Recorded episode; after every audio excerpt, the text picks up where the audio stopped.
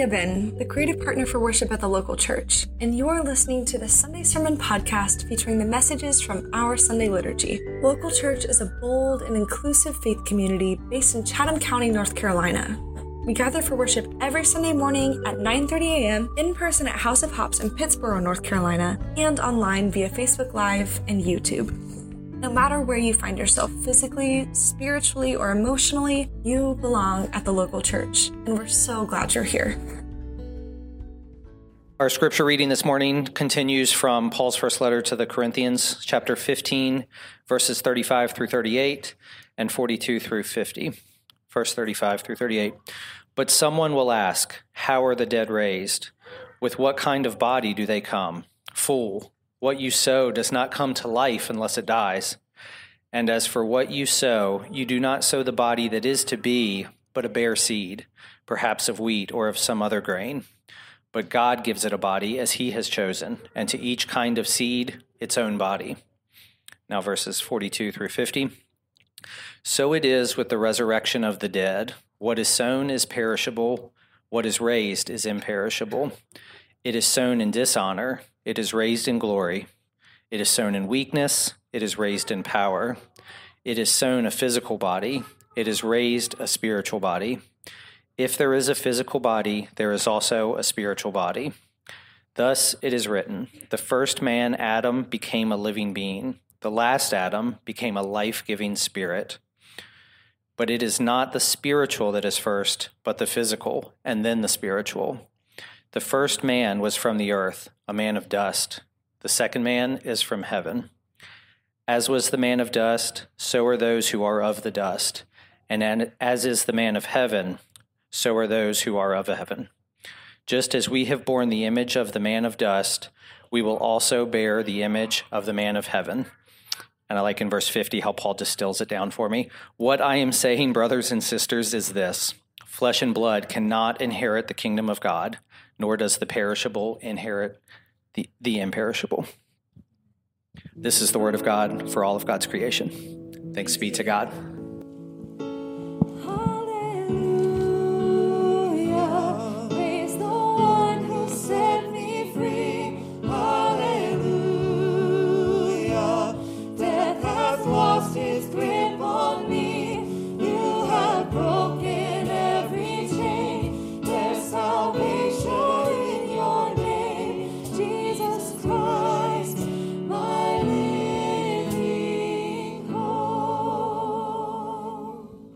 Gracious and loving God, we give you thanks for this day, uh, for um, friends, new and old, who have gathered here in person and online, across time and space, to be with us this morning, to gather at a common time for a common purpose. God, we pray that you would break into our hearts, our lives, our imaginations, that you would bring your resurrection power to bear in our life.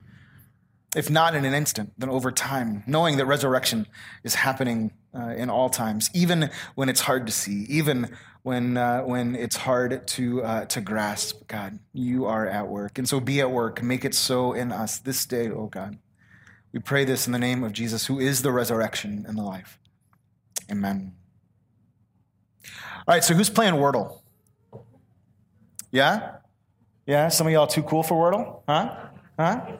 Um, can we talk about yesterday's word, by the way? That's not even a word? Swill? What is that? What is that? Okay, so even if you haven't played Wordle, um, chances are that, that you might have seen the yellow and green squares pop up on social media, on Twitter, Facebook. Yeah, are you with me? Um, Wordle is uh, this simple online game invented by a guy named, amazingly, Josh Wardle, W A R D L E. Did you know that? Isn't that cool? Uh, and the story goes that his, uh, his girlfriend loved uh, word games, loves word games. And so, as a gift, Josh decided to create one for her. And so, he did all the coding and developing and put it up online. Um, and, and there it is. It's having a moment right now. It has for the last you know, few months. Um, but the rules are pretty straightforward, pretty simple. Um, we've got the explanation up uh, here. And so, um, you have six tries to guess a random five letter word. And each letter in your five letter word goes in a square, and with every uh, guess, different colored squares mean different things. For instance, if the square around a letter is gray, see the U in vague there, um, that means the letter is not in the word, right? Uh, if the square around your letter is yellow, it means it's somewhere in the word, but you have it in the wrong place. And if your, uh, the square around your letter is green, then it means right letter, right place. Yeah? It, have you played today's yet? No? I got four out of six. John did. Um, anyway, it's become super popular, so much so um, that the creator just last month sold it to the New York Times for like somewhere in the low seven figures, um, apparently. And uh, and I think there are a few things that have contributed to Wordle's popularity. I think um, first, what's What's super fun about it is that everyone who plays each day has the same word.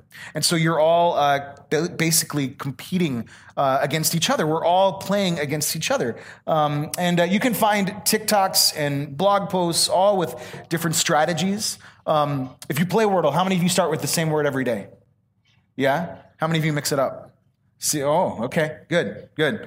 Um, so that's one thing. Also, it's super easy to share your score. And so, hence the, the green and yellow squares that you see that are ubiquitous now um, on social media. And I think that's contributed to its popularity as well. Um, for over a month now, our family group text has been nothing but green and yellow squares. Um, and uh, we've never texted each other more than we've texted each other in the last month playing Wordle. Um, and it's been so fun. And you're always welcome to send me your scores too by the way. I'm here for them. Um, I'm finding just confession the, the two score that's elusive. I, have been playing for a long time. I haven't gotten it. Um, the struggle is real. But I also think that part of the reason that it became so popular is that you can only play once each day. You can only play once each day. It limits you and leaves you wanting more. Unlike the apps that you know and love, like Instagram and TikTok, whose whole deal is to keep you coming back for more, right? Uh, to hold your attention for as long as possible. Uh, to develop that, train you in your muscle memory uh, to tap them as soon as you unlock your device, right? It's just calling out to you every time you open your device. Um, Wordle is different. Wordle is different because once you've played, you're done for the day. Once you've played, you're done for the day. You have to wait until the next day, which is almost unheard of these days, you know? Think about it. There's no, there's no instant gratification of tapping play again. Uh, there's no in app purchase to unlock a, a, pro paid version that lets you pay as much, uh, play as much as you want. You just have to wait. There's no alternative. There have been a few days that I've woken up way too early um, and I've had a hard time falling back asleep, and so I'll play Wordle like in that like time between you know wakefulness and actually getting up. Um, uh, while I'm laying in bed, uh, uh, waiting to get up, and and and I'll be super sad a few hours later when I forget that I've already played for the day. You know. So obviously today we're talking about the gospel according to John, uh, where you'll find such passages, passages as um, in the beginning was the Wordle. it doesn't get better. And uh, John 3.16, for God so loved the world that he gave his only son. No, we're not. I'm kidding, but I've been wanting to use that in a sermon for like a month now. So congratulations. Um, Instead, instead, we're wrapping up uh, this journey that we've been on together for the past couple of weeks through the latter part of Paul's first letter to, to the Corinthians. And I promise there's a connection. I promise there's a payoff. Um, but first, as a quick refresher of where we've been, we're in the season of Epiphany. It's the season of light, a season in which we are attentive to the ways that the glory of God, the power and presence of God is revealed and made manifest in the world.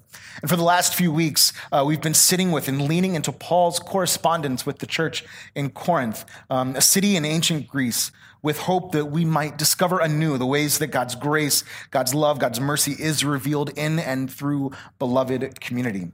You with me? And if you remember, uh, the struggle is very real in Corinth as well, not just in my life, my Wordle life, but in Corinth as well, um, with different people coming together, especially in the church where you have Jewish converts and Gentile converts um, as well. And they're all bringing different stuff into the mix. Everybody's different, bringing different beliefs and ways they've been shaped and formed and traditioned, different customs and practices. And when it all comes together, you know, you know this, you know this, it can bring some conflict. It can be messy can create some issues. And you throw in the, the self indulgence and the rivalry and, uh, and, and the pride that is part and parcel of the human condition. And it's just, it's just a mess. It's just a mess. And we've talked about how it may not be too dissimilar from what we experience uh, each and every day in our communities, even still. And so Paul's letter here is meant to diffuse some of that tension, remind them who and whose they are, point to a faithful way forward. That's the purpose of the letter. And while he's not writing directly to us, we get to listen into the conversation because it's not not for us either. It's not not for us either. And that's what we've been doing for the last couple of weeks. Just a real quick rundown, recap if you've missed any of it. Um, we started in chapter 12 talking about the equity and the grace of spiritual gifts and how we need each other as the body of Christ. And then Rajiv brought us to uh, the famous chapter 13, the love chapter, talking about how the love that Paul describes is the love that Jesus embodies in his whole life. And it's a love that can be messy, a love that sometimes takes some work. Then he rickrolled us, if you remember that. And then, uh, then we move to chapter 15, um, where we'll wrap today the penultimate chapter of uh, Paul's letter. We find ourselves right in the middle of a theological argument about the resurrection. Two weeks ago, we talked about the power of story and witness, each of us with our own paint rollers and paintbrushes. You remember that?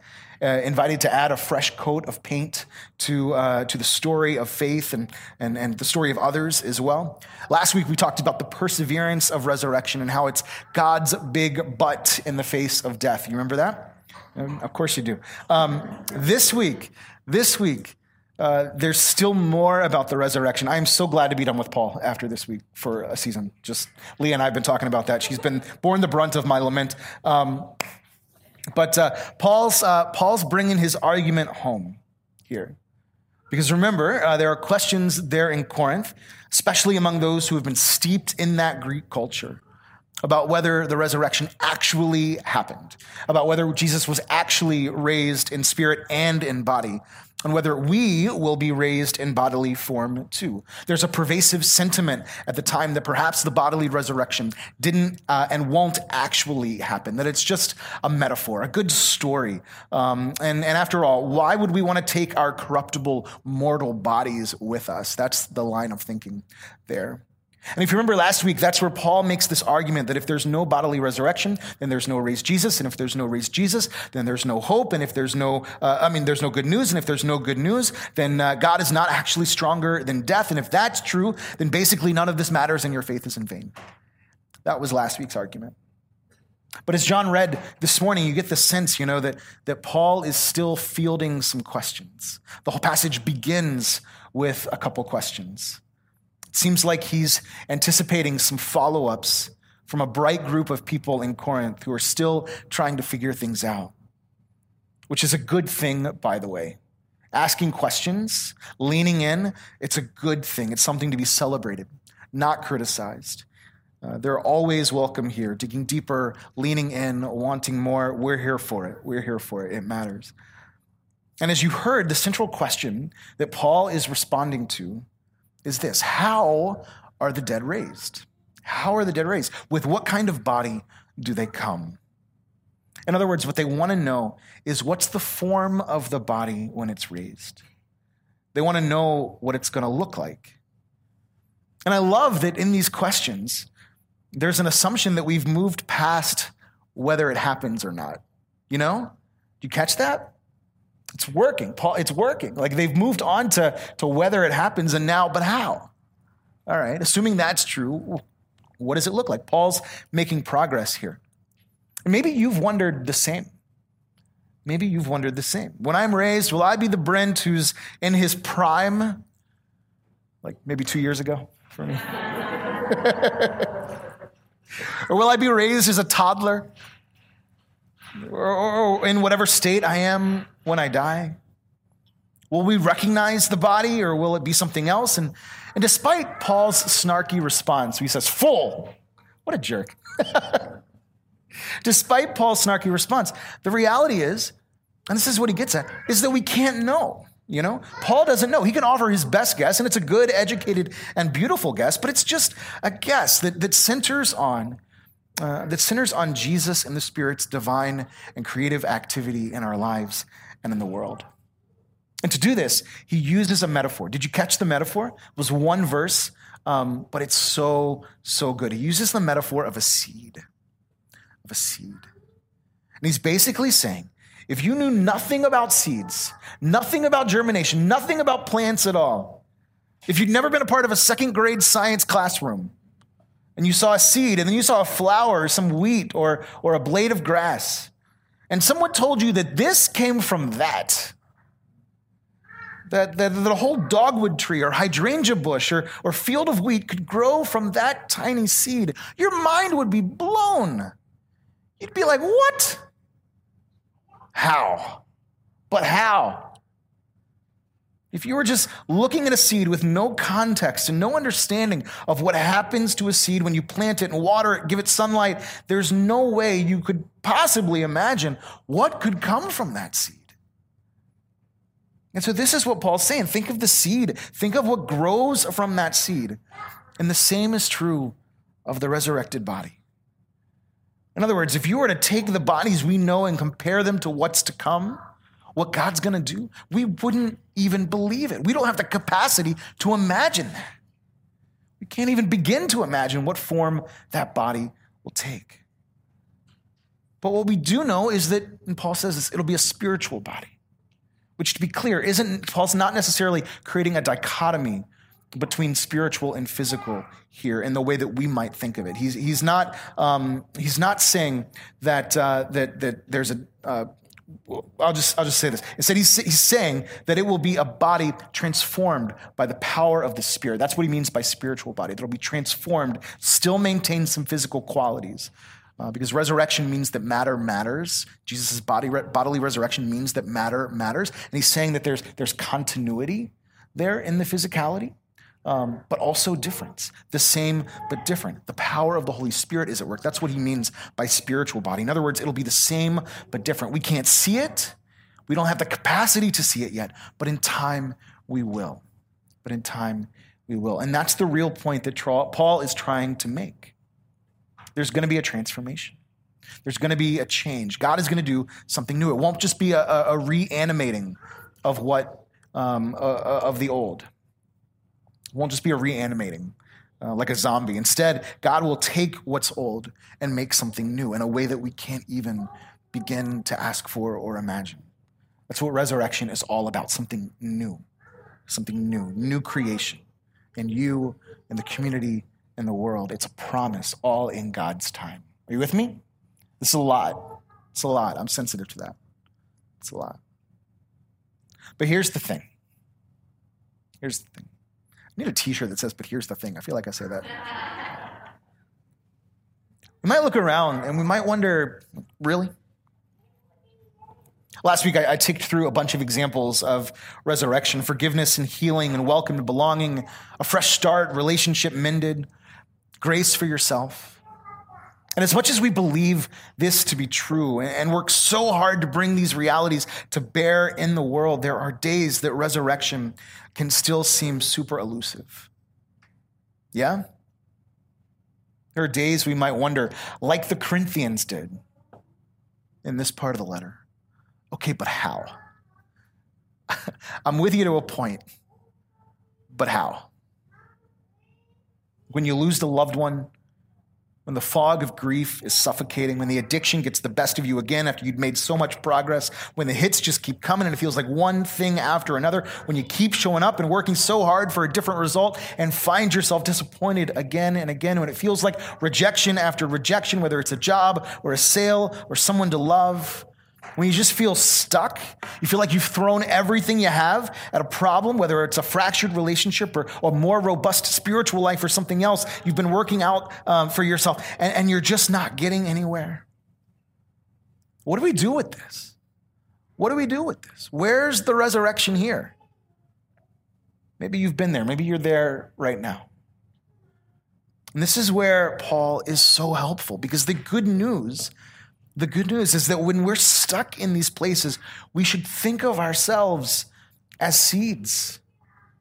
When we're stuck in these places, we should think of ourselves as seeds. Maybe, maybe we feel the weight of the world crushing in on us. Maybe there are days we feel like the darkness is all consuming, that we'll never see the light of day again, when instead, what we should realize this is God's but here. Instead, what we should realize is that the weight we feel, the heaviness that seems to be everywhere, is perhaps the soil into which we've been planted. And the darkness is so big only because our roots are still growing and we have yet to break out through the soil toward the light. Are you with me? But that doesn't mean it's not working. It doesn't mean it's not working. It doesn't mean that growth isn't happening. I remember our earliest elementary school science experiments in which we'd plant seeds in tiny pots in the classroom, you know, wait for them to grow, and day after day we'd come in and we'd check them. Nothing. Day in, day out, day in, and day out. You start to wonder is it ever going to come up? Is it ever going to come up? Day after day, we just end up disappointed because there was nothing new to see. And just when it seemed like all hope is lost and it's never going to come, a tiny seedling sprouts, breaks through the soil to remind us just how much had been happening beneath the surface all along, even when you couldn't see it. And I guess what I'm trying to say is that y'all, we got we got Amazon Prime that can get us a package in two days or less. You can press a few buttons and within two hours pick up a week's worth of groceries at Target. If you want to learn how to fix a dishwasher or dance like Louisa in surface pressure and Encanto, refine your photography skills, you can do it all on YouTube. You have a world of knowledge in the palm of your hand instantly available. But sometimes resurrection isn't like that. Sometimes resurrection isn't like that. Sometimes there's no quick fix, there's no magic wand, there's no instant gratification.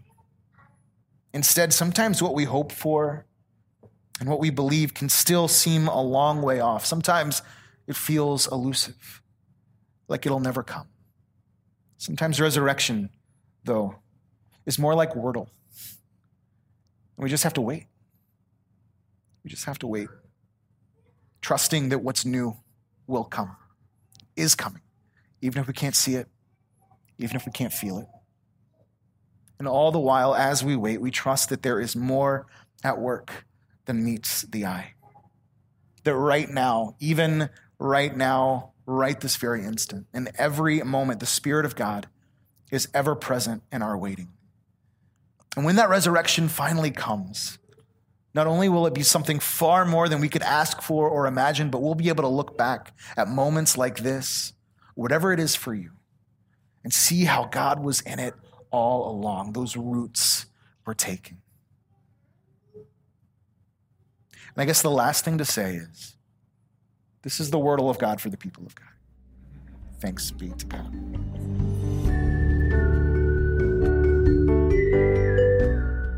Hey, it's Leah again. If you love what you hear, share this episode or send it to someone who could use a little good news this week. We'd also love for you to leave us a rating or review on Apple Podcasts, Spotify, or wherever you listen. For more information about the local church, visit thelocalchurchpbo.org. You can also find us on Facebook, Instagram, and Twitter at localchurchpbo. Until next time, love where you are.